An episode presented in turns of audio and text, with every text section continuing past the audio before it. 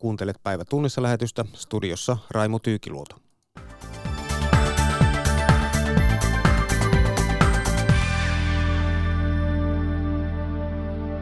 Perussuomalaisten suosio jatkaa yhä kasvuaan, kertoo Ylen tuore kannatusmittaus. Puun tuonti Venäjältä kasvaa voimakkaasti. Hiilineutraali Suomi vuonna 2035 -ohjelman toteutus vaatii vielä paljon työtä, toteaa ulkoministeri Pekka Haavisto vihreistä. Britannian pääministeri Theresa May eroaa tänään konservatiivipuolueen johdosta, ja Britannian Brexit-kriisillä on ollut unionin toimintaan myös myönteisiä vaikutuksia, arvioi väistyvä EU-komission varapuheenjohtaja Jyrki Katainen. Tässä lähetyksen aiheita.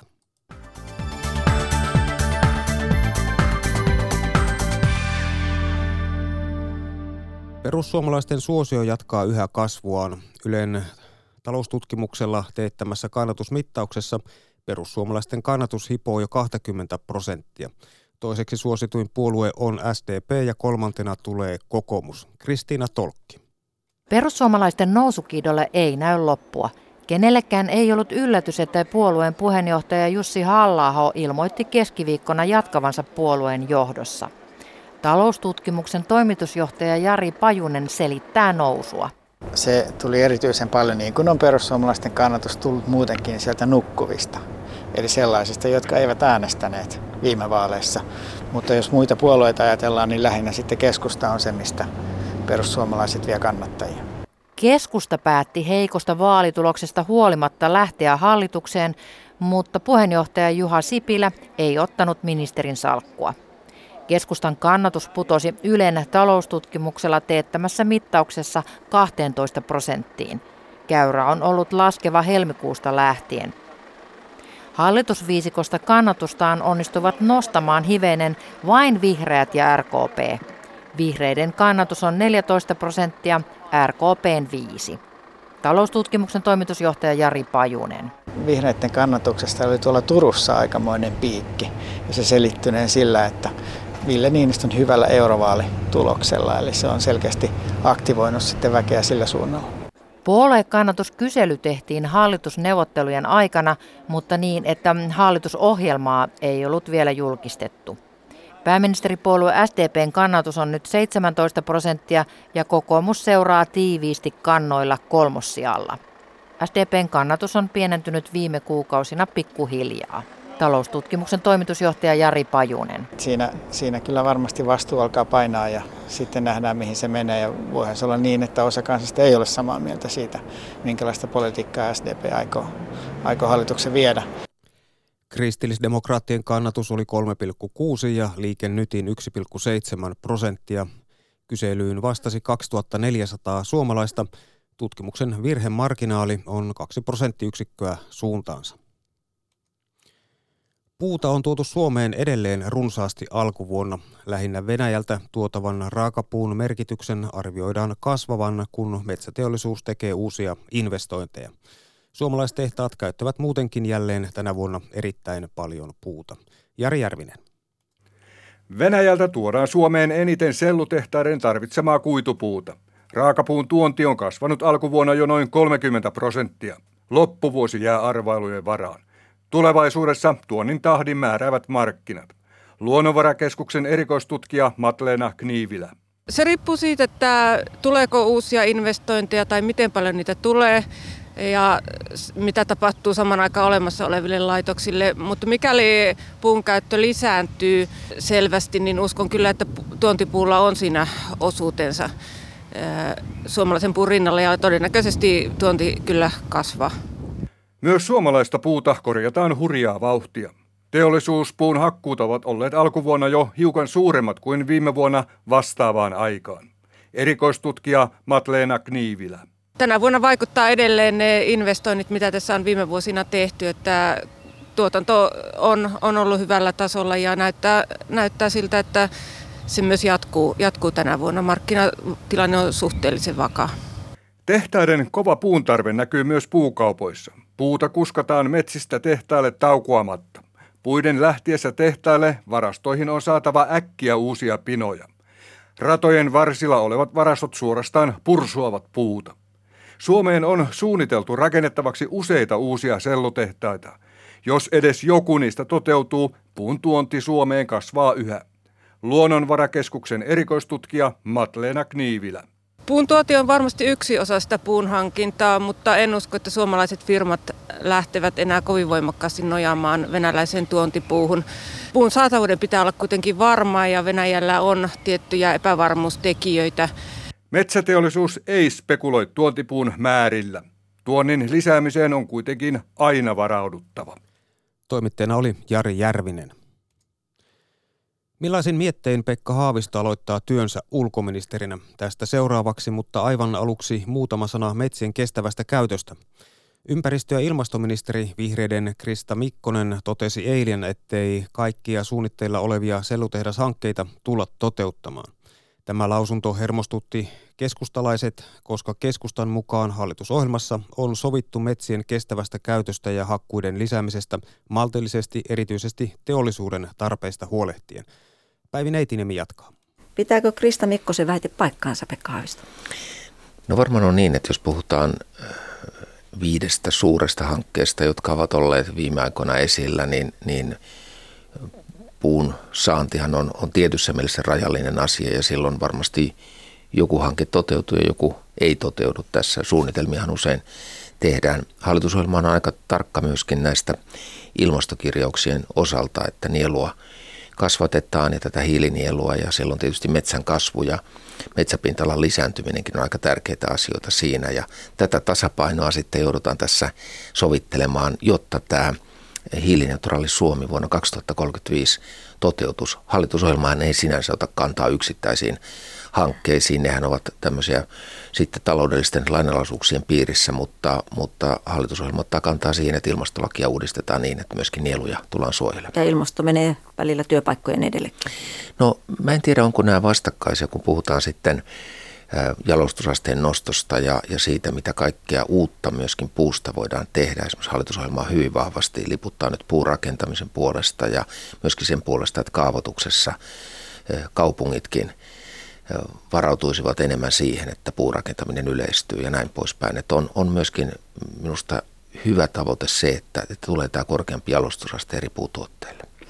No sitten toinen asia. Eilen kerrottiin, että suomalainen valtioomisteinen verkkoyhtiö Cinia ja venäläinen matkapuhelinoperaattori Megafon ovat tehneet aiesopimuksen arktiselle alueelle vedettävästä tietoliikennekaapelista. Ja tämä on aikamoinen jättikaapeli Norjasta Barentsinmeren ja Beringinsalmen kautta Japanin merelle ja sen pituus on noin 10 800 kilometriä.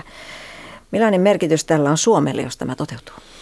Jos tällainen kaapeliyhteys toteutuu, niin se tietenkin yhdistää Euroopan ja Aasian, Euroopan ja Japanin tietoliikenneyhteydet, parantaa tietoliikenneyhteyksiä, tekee nopean tiedonkulun mahdolliseksi ja totta kai silloin, jos tällainen, meillähän on merikaapeli tehty aikaisemmin Saksasta Suomeen ja jos tämä ikään kuin jatkuisi sitten arktisen alueen kautta, niin kyllähän Suomi tulisi myöskin tämmöiseksi tietoliikenteen risteysasemaksi tämmöisen hankkeen kautta.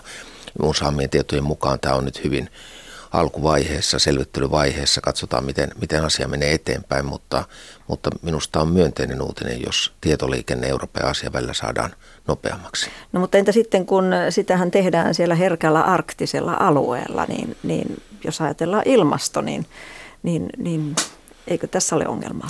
No varmasti tämmöinen merikaapelissakin on omia ympäristöasioitaan, mutta se nyt ei varsinaisesti ole luontoa tuhoavaa. Tietenkin täytyy ottaa tämmöisen kaapelin laskussa sitten huomioon herkät olosuhteet ja näin poispäin, mutta minusta tämä on oikeastaan semmoista oikeanlaista yhteistyötä tuolla arktisella alueella, jos tällaisessa päästään eteenpäin.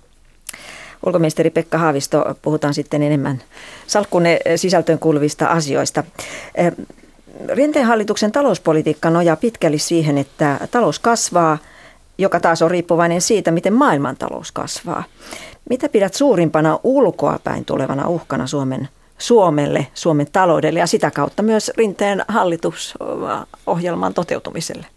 No jos lähtee näistä eurooppalaisista teemoista liikkeelle, niin kyllähän se kysymys, mitä tapahtuu brittien ja Brexitin ja EU-eron osalta on lähikuukausina tavattoman tärkeä kaikille muille EU-maille.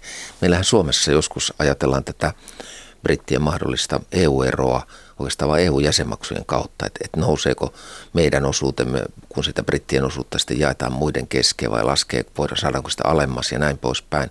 Ja kuitenkin se iso vaikutus tulee olemaan suomalaiselle teollisuudelle, meidän elinkeinosektorille, meidän pankkisektorillemme siinä, jos normaalit yhteydet Britanniaan katkeaa ja Britannia jää tämän EU-alueen ulkopuolelle ja silloin se on tietysti katastrofi monelle brittiyritykselle, mutta kyllä se vaikuttaa myöskin meihin. Ja silloin olisi tärkeää, että ei mentäisi tämmöiseen sopimuksettomaan eroon, vaan mentäisiin sen aiemmin neuvotellun sopimuksen pohjalta. Ja tapasin tämän EUn Brexit-neuvottelijan Barnierin juuri eilen ensimmäisenä työpäivänäni ja näistä asioista puhuttiin, että molemmille osapuolille sekä briteille että EUlle tämmöinen kova ero on kyllä vaikea. Niin, hänhän oli täällä Suomessa eilen. Mikä hänen käsityksensä oli tästä kun juuri maalasit, että kummalle puolelle kallistuu Brexit-ero? No tämä oli minunkin kysymykseni, että mikä on veikkaus ja totta kai hän nauraen totesi, että pallo ei ole nyt EUlla, vaan pallo on tietysti Britannialla ja kun siellä uutta pääministeriä valitaan ja niin kuin tässä uutisissa kuultiin ilmeisesti kaikki tämänhetkiset kandidaatit ovat enemmän tai vähemmän kovan eron kannalla, että lähteekö Britannia siitä sitten uuden pääministerin johdolla, niin se jää nähtäväksi. Hirveän tärkeää on myöskin säilyttää sitten EUn yhtenäisyys, tämän EUn jäljelle jäävän porukan yhtenäisyys siinä, että sitten mitä tehdäänkin Britannian kanssa, niin tehdään se sitten porukalla ja yhdessä ja totta kai tavoitteena on semmoinen, että saadaan laaja sopimus, jossa sitten tämä normaali yhteistyö voisi jatkua. Nostit siis Brexitin yhdeksi uhaksi esimerkiksi Suomen taloudelle. Onko se ainut tai onko se pahin? Miten? No se on ehkä semmoinen lähimpänä oleva suuri kysymys ja sitten kun se tulee vielä Suomen puheenjohtajuuskaudella, niin kyllä me voi olla, että me ollaan kirkkoharjalla itse sitten lokakuussa tätä asiaa selvittelemässä, siihen pitää varautua. Toinen on varmaan koko kansainvälisen kaupan pelisäännöt ja tämmöinen nouseva, kasvava protektionismi. Tämä on tietysti ollut Yhdysvaltain ja presidentti Trumpin politiikan ytimessä ehkä, että vähän ravistellaan tätä kansainvälistä sopimusjärjestelmää ja kun joskus puhutaan vapaakaupasta, niin eihän se mitään vapaata kauppaa ole, vaan se on juuri sellaista kauppaa, jota sitovat kansainväliset kauppasopimukset. Ja nyt niitä on haastettu ja tämmöisellä protektionismilla ja ehkä vähän itsekkäällä kauppapolitiikalla. Ja kyllä pienelle maalle on aina ongelma se, kun näitä kansainvälisen kaupan pelisääntöjä horjutetaan ja tietysti pelko siitä, että se vaikuttaa sitten meidänkin talouteen, meidän vientiimme, meidän teollisuuteemme, kun pelisäännöt maailmalla muuttuvat, niin se on iso ja vaikea asia. Ja tietysti kaiken kaikkiaan kuvassa nähdään tämä Aasian kasvu, Kiinan merkityksen kasvu ihan Eurooppaankin tehtävissä investoinneissa, että kyllä tämä kansainvälinen järjestys on vähän muuttumassa. No. Todellakin, kun Suomesta on tulossa EU-puheenjohtajamaa nyt ensi kuun alussa, niin onko meillä mahdollisuus jotain tehdä sen tämän protektionismin kasvavan uhan eteen? No kyllähän me ollaan maa, joka on aina puolustanut kansainvälistä sopimusjärjestelmää niin kauppapolitiikassa kuin kansainvälisissä suhteissa kuin vaikka aseriisunnassa ja tämän tyyppisissä. Ja tämä on tämmöistä palapeliä, että pyritään pitämään yllä sitä, mistä on aikaisemmin sovittu ja sitten ehkä ehdotetaan uuteen tilanteeseen uusia sopimuksia tai uusia järjestelyjä. Täytyy katsoa sitten, mitä ne olisivat, mutta onhan meillä ollut myöskin tavoitteena pitää Venäjää monella tavalla mukana tässä kansainvälisessä sopimusjärjestelmässä. Nyt Arktisen neuvoston toimet on hyvä esimerkki siitä, tai Euroopan neuvosto, jossa on pyritty pitämään kuitenkin Venäjää mukana. Et kansainvälinen järjestelmä säilyy semmoisena, että neuvottelusuhteet säilyy. Sehän on hirveän tärkeä asia meille. Kuinka selkeä visio uudella hallituksella on Euroopan tulevaisuudesta, kun puheenjohtajakaudellahan pystyy myös omia näkemyksiä syöttämään? No meillä on itse asiassa tänään juuri tapaan näitä eri EU-maiden valtiosihteereitä, jotka ovat käymässä Suomessa ja jo ensimmäinen puheeni osio käsittelee juuri tätä uuden hallituksen visiota. On kiva päästä kertomaan heille, että mitä uusi hallitus ajattelee ja kyllähän me lähdetään siitä, että EUkin voisi olla vähän kokoaan suurempi toimija maailmalla ympäristö- ja ilmastokysymyksissä, rauha- ja oikeudenmukaisuuden kysymyksissä ja myöskin tämmöistä EU-liikkumatilaa maailmasta. EU ei olisi vaan maantieteellinen alue, joka on Kiinan ja toisaalta Yhdysvaltain puristuksessa ja jää sinne väliin, vaan olisi aktiivinen toimija. Siinä tietysti nämä niin kuin esimerkiksi Afrikka-politiikkaan liittyvät asiat ja EU-laajenemiseen liittyvät asiat on tärkeitä, koska ne on asioita, joissa EU-vaikutusvalta voi kasvaa, jos sitä haluamme. Totesi ulkoministeri Pekka Haavisto. Päivi Neitinemi haastatteli. Britannian pääministeri Theresa May eroaa tänään konservatiivipuolueen johdosta. May päätyi eroamaan, koska hän ei pystynyt saamaan Brexit-sopimustaan läpi parlamentissa.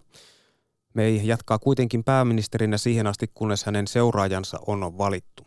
Niklas Vankke soitti Lontooseen suurlähettiläs Markku Keinäselle. Mayn seuraajaehdokkaat, ja niitähän riittää ja piisaa, niin käynnistävät nyt keskenään kisan, joka voi aivan hyvin yltää tuonne ihan elokuun alkupuolelle saakka. Ketkä ovat tässä kisassa vahvoilla? Tässä on tosiaankin jo toista 10 ehdokasta, ja tämä lopullisesti sulkeutuu vastaan 10.6. ehdokaslista. Mutta kärkinelikko, jotka kaikki itse asiassa on kovan eron kannattajia, niin ovat entinen ulkoministeri Boris Johnson ja nykyinen ympäristöministeri Michael Gove, nykyinen ulkoministeri Jeremy Hunt ja entinen Brexit-ministeri Dominic Raab. Että heillä tässä järjestyksessä on tällä hetkellä eniten parlamentin konservatiivijäseniä tukenaan. Tämä valintamenettelyä menee niin, että istuvat konservatiivipuolueen kansanedustajat äänestelevät kesäkuussa näistä ehdokkaista siten, että 2 jää jäljelle. On hyvin todennäköistä, että ainakin toinen näistä 2 on Johnson. Ja sen jälkeen nämä 2 nimeä menevät puolueen jäsenten postiäänestykseen. Ja näitä jäseniä puolueella on noin 150 000 ja sopimuksettoman eron kannatus heidän keskuudessaan on yli 60%, millä on myös varmasti sitten vaikutusta valintaan. Niin, konservatiivipuolueen puheenjohtaja kisassa on mielenkiintoista se, että hyvin usein siinä on käynyt niin, että tämä ennakkosuosikki ei ole päässyt puheenjohtajaksi. Saa nähdä, miten tällä kertaa käy. Joo, ja vielä ennakkosuosikki Boris Johnson ja ehti jo Yhdysvaltain presidentti Trumpkin tukemaan täällä Britanniassa käydessä. Kuinka paljon nämä Trumpin puheet Brexitistä ja tällaisista niin sotki kuvioita vielä entisestään? No ei ne ehkä kuitenkaan lopulta sotkeneet, että häneltä on ehkä joutuu odottamaankin erilaisia lausuntoja ja tietysti on spekuloitu sillä, että oliko tästä enemmän hyötyä kuin haittaa, mutta ei tämä ole kuitenkaan niin valtavan suuri uutinen sitten lopulta ollut. Niin, ainoa tehtävä pääministerinä oli toteuttaa tämä Brexit-ero. Miten se onnistuisi hänen seuraajaltaan yhtään sen paremmin? Joo, ihan se helppoa tulee olemaan, koska kaikki nämä kärkikandidaatit todellakin haluavat neuvotella vielä ennen lokakuun Eurooppa-neuvostoa paremman erosopimuksen, mutta toisaalta myös he ovat kaikki valmiita kovankin eroon, sopimuksettomaan eroon 31.10, mikäli sitten parempaa sopimusta ei aikaan saada. Itse asiassa vain yksi näistä ehdokkaista, tällä hetkellä toisena oleva entinen tai nykyinen ympäristöministeri Gove, on valmis lisäajan hakemiseen, mikäli kunnon neuvottelutulosta ei synny. Parlamentin enemmistö ei kuitenkaan kannata tätä sopimuksetonta eroa, niin mitä se tietäisi, jos pääministeri yrittäisi ajaa sitä ja sitten äänestettäisiin kumoon? Olisiko se uudet vaalit sitten Englannissa? Tässä on monia vaihtoehtoja, kuinka silloin käy, ja on myös spekuloitu, että jos pääministerillä on vahvaa tukea, niin kuinka silloin parlamentti ylipäätänsä käyttäytyy, mutta on totta, ja silloin on myös spekuloitu, että salliiko parlamentti sopimuksettoman eron. Tähän saakka parlamentti on kyennyt sen estämään, mutta tosin hyvin pienillä marginaaleilla. Kertoi Markku Keinänen, joka on ensimmäistä viikkoa Suomen suurlähettiläänä Lontoossa. Niklas Vankke haastatteli. EU-komission varapuheenjohtaja Jyrki Katainen katsoo, että Britannian Brexit-kriisillä on ollut unionin toimintaan myös myönteisiä vaikutuksia. Väistyvää EU-komission varapuheenjohtajaa Jyrki Kataista haastattelee Sanna Savikko. Niin kuin tuossa kuultiin, niin tänään on tosiaan Britannian pääministeri Theresa Mayn eronpäivä. Kuinka odotettu päivä tämä on ollut Brysselissä? No ei varsinaisesti odotettu. Me seuraamme katseella, mitä Britanniassa tapahtuu. Kun kaikki on pystynyt näkemään, niin EUsta ero ei ollutkaan niin läpihuutojuttu Briteille kuin mitä he ehkä sitten odottivat. Että me olemme 27 jäsenmaata ja komissio on ollut jo pitkään odottavalla kannalla, että kuuntelemme ja katselemme, mitä Britanniassa tapahtuu, että osaavatko he erota EU:sta vai eivät. Niin tosiaan pitkä prosessi nyt jo takana ja loppua ei vielä näy, niin millainen kokonaisvaikutus tällä Brexit-neuvottelulla on ollut tähän mennessä EU:n toimintakykyyn? No EU:n toimintakykyyn sillä ei ole ollut ainakaan negatiivista vaikutusta, ehkä pikemminkin päinvastoin. Eli useat sellaiset jäsenmaat, jotka pikkasen istuvat aidalla tässä muutama vuosi sitten, eli semmoiset poliittiset johtajat, jotka yrittivät pikkasen hankkia itselleen omaa etua. Mitkä maat? No keskisen Itä-Euroopan maita, mutta vähän myös perinteisemmässä vanhemmassa EU:ssa oli poliittisia johtajia, jotka halusivat ikään kuin halpamaisilla kikoilla EU:ta kritisoimalla hakea itselleen kannatusta. Ne ovat nyt säikähtäneet ja tulleet takaisin ruotuun ja esimerkiksi Puolan hallituksesta on tullut erittäin vankka EU:n kannattaja aivan yllättäen ja toimintakyky on itse asiassa parantunut, mutta Brexitillä on ollut kielteinen vaikutus epävakauteen. Investoinnit ovat Euroopassa, erityisesti Britanniassa, mutta vähän muuallakin Euroopassa, tarpeettoman matalalla tolalla, koska yksityinen sektori ei oikein tiedä, että mitä tässä tapahtuu. Mutta yhtenäisyys EUn osalta niin vaikuttaa tällä hetkellä hyvältä vai? No se on parempi kuin ennen Brexitia. Toki on aina olemassa erimielisyyksiä erilaisista poliittisista kysymyksistä, mutta sehän tietysti kuuluu kaikkeen demokratiaan. Että kyllä EU on sisäisesti nyt vahvempi ja se ei ole pelkästään minun mielipide, vaan aika moni muukin on sen nähnyt. Eurovaalit käytiin muutama viikko sitten ja siellä vaalitulos hieman hajotti aikaisempaa EPPn ja SDn. Nämä kaksi puoluetta eivät enää voi kahdestaan enemmistöä muodostaa. Kuitenkin nämä populistit, joille povattiin isoa voittaa, niin se jäi oletettua pienemmäksi. Niin millaista kautta tämä vaalitulos sitten lupaa? Se oikeastaan lupaa sitä, että Eurooppaa kehittävät voimat ovat nyt pakotettuja laajempaan yhteistyöhön. Kun aikaisemmin oli tilanne, jossa keskusta-oikeistolainen EPP ja sosiaalidemokraatti ja SND-ryhmä kahdestaan saivat enemmistön, ja he pystyvät kahdestaan tekemään sopimuksia Euroopan parlamentissa, niin nyt sitä tarvitaan vähintäänkin 3 puoluetta, ellei 4, eli liberaalit ja vihreät mukaan tähän koalitioon. Ja se asettaa paineita kaikille pro-eurooppalaisille voimille, eli pitää osoittaa kyky tehdä kompromisseja ja tehdä päätöksiä. Rehellisesti tarkasteltuna, niin onko tällaista kompromissihalukkuutta siellä kuinka paljon? Kyllä minä uskon, koska monet Eurooppaa kehittävät poliittiset liikkeet olivat huolissaan siitä, että kuinka suuren vaalivoiton nationalistipuolueet saavat, tai semmoiset puolueet, jotka ovat enemmänkin kallellaan Venäjään kuin muuhun Eurooppaan. Ja tästä nyt tuli tussahdus. Eli kansalaiset eivät kuitenkaan halunneet tukea näitä ääriliikkeitä niin paljon kuin ehkä pelättiin. Ja nyt Eurooppaa kehittävillä voimilla on velvollisuus hakea yhteistyötä ja tehdä päätöksiä. No sitten tietysti Suomen rooli EU:ssa kiinnostaa aina. Miten sitä pystyisi vahvistamaan ja kuinka vahva Suomen rooli seuraavat 5 vuotta tulee olemaan? No, Suomen vahvuus perustuu hyvin pitkälti omaan aktiivisuuteen. Eli kuinka kiinnostunut pääministeri ja muu hallitus on EU-vaikuttamisesta. Eli EU:ssa ei anneta valtaa, vaan siellä otetaan valtaa. No miltä vaikuttaa? No vielä liian aikaista arvioida hallituksen toimintaa, mutta jos katsoo hallitusohjelmaa ja kun tietää vähän taustoja nykyistä hallituspuolueista, niin siellä on hyvin vahva Euroopan kehittämisen halu. Ja siinä mielessä lähtökohdat ovat ihan hyvät. Mutta että, jos nyt ajatellaan, että maan koko ei sanele maan vaikutusvaltaa. Euroopan komission puheenjohtaja Juncker tulee lilliputtivaltiosta, Luxemburgista. Ja se, miksi hän on komission puheenjohtaja, johtuu siitä, että hän on panostanut Euroopan vaikuttamiseen, ollut sen keskiössä, ytimessä vuosikymmeniä. Ja näin ollen niin se oma aktiivisuus, kykenevyys ratkaista yhteisiä ongelmia selittää myös maan vaikutusvaltaa. Vähän Suomen vaikutusvalta siellä pienenee, kun jätät syksyllä pestisi varapuheenjohtajana.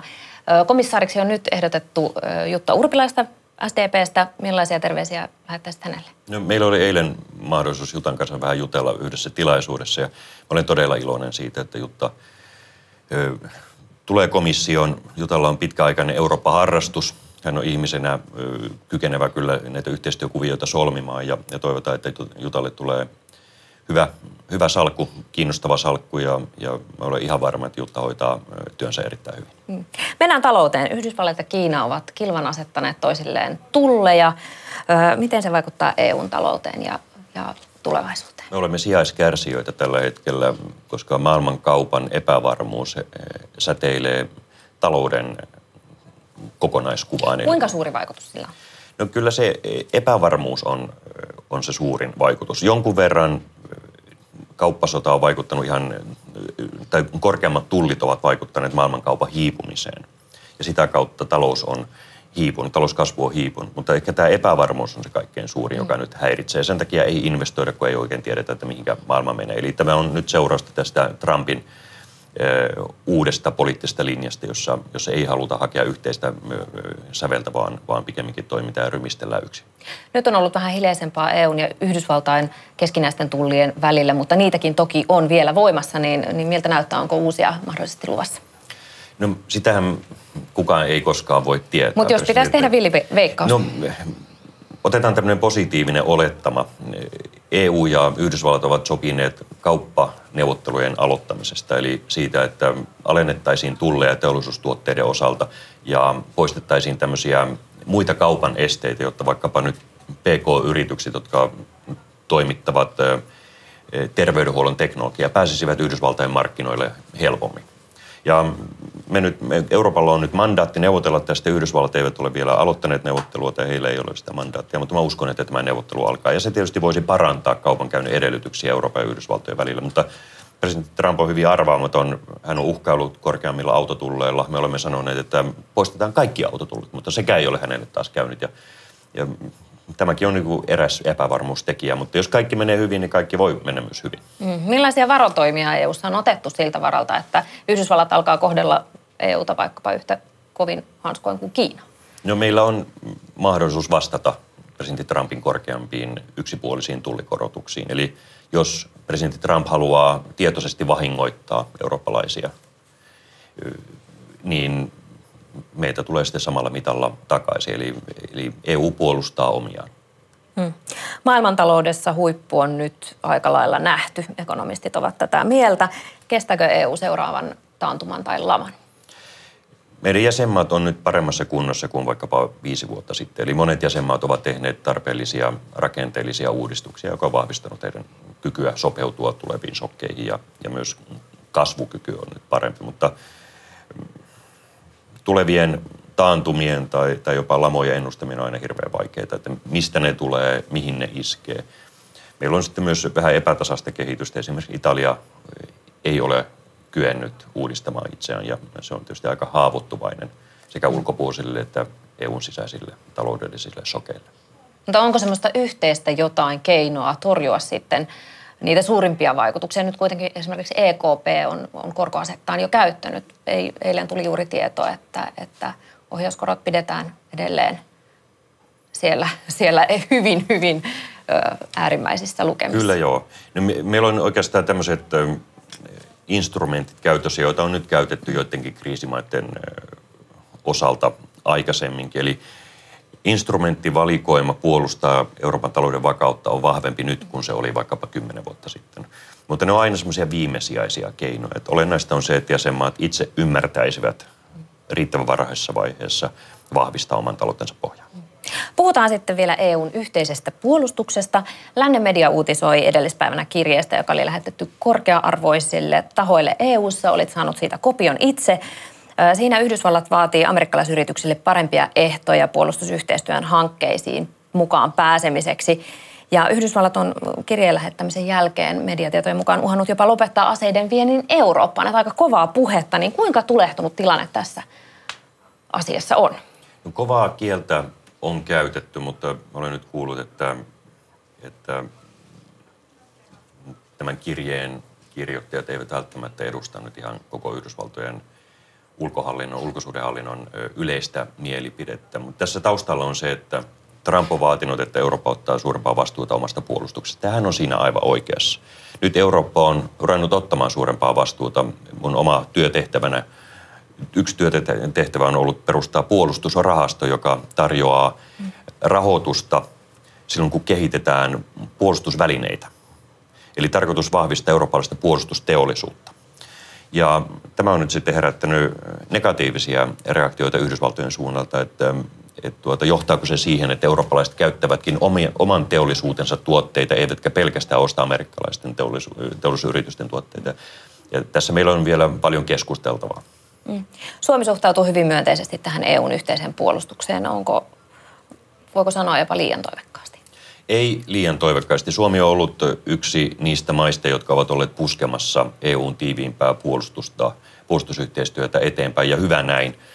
Suomi ja muutama muu pienempi jäsenmaa ovat sitten Ranskan ja Saksan, Espanjan ja Italian rinnalla olleet ikään kuin tämmöisiä moottoreita.